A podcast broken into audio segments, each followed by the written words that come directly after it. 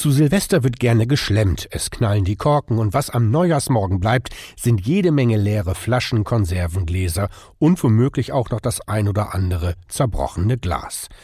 Wenn Sie beim Aufräumen nicht genau wissen, wohin damit, die Kollegin Ariane Schmidt-Böckeler erzählt es Ihnen. Eins vorweg, kaputte Trinkgläser sind keine Glasverpackungen und gehören daher auf jeden Fall in den Restmüll.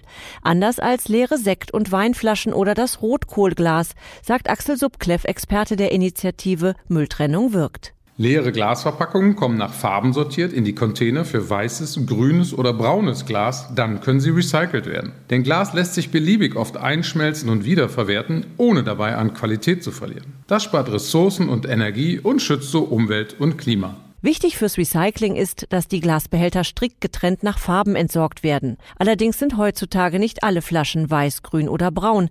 Wohin also mit Leergut aus rotem oder blauem Glas? Bunte Flaschen, die sich nicht genau zuordnen lassen, gehören in den Container für Grünglas, da Grün als Mischfarbe die meisten Fehlfarben im anschließenden Recycling verträgt. Leer sollten die Glasverpackungen sein, der Deckel darf allerdings draufbleiben und wird in der Sortieranlage vom Glas getrennt. Der Experte hat allerdings noch eine Bitte. Erfahrungsgemäß sind manche Container nach den Feiertagen überfüllt, obwohl die Entsorger den Abfuhrrhythmus erhöhen. Bitte stellen Sie dann keine Glasbehälter neben den Container, informieren Sie stattdessen bitte das zuständige Entsorgungsunternehmen. Die Telefonnummer finden Sie auf dem Glascontainer.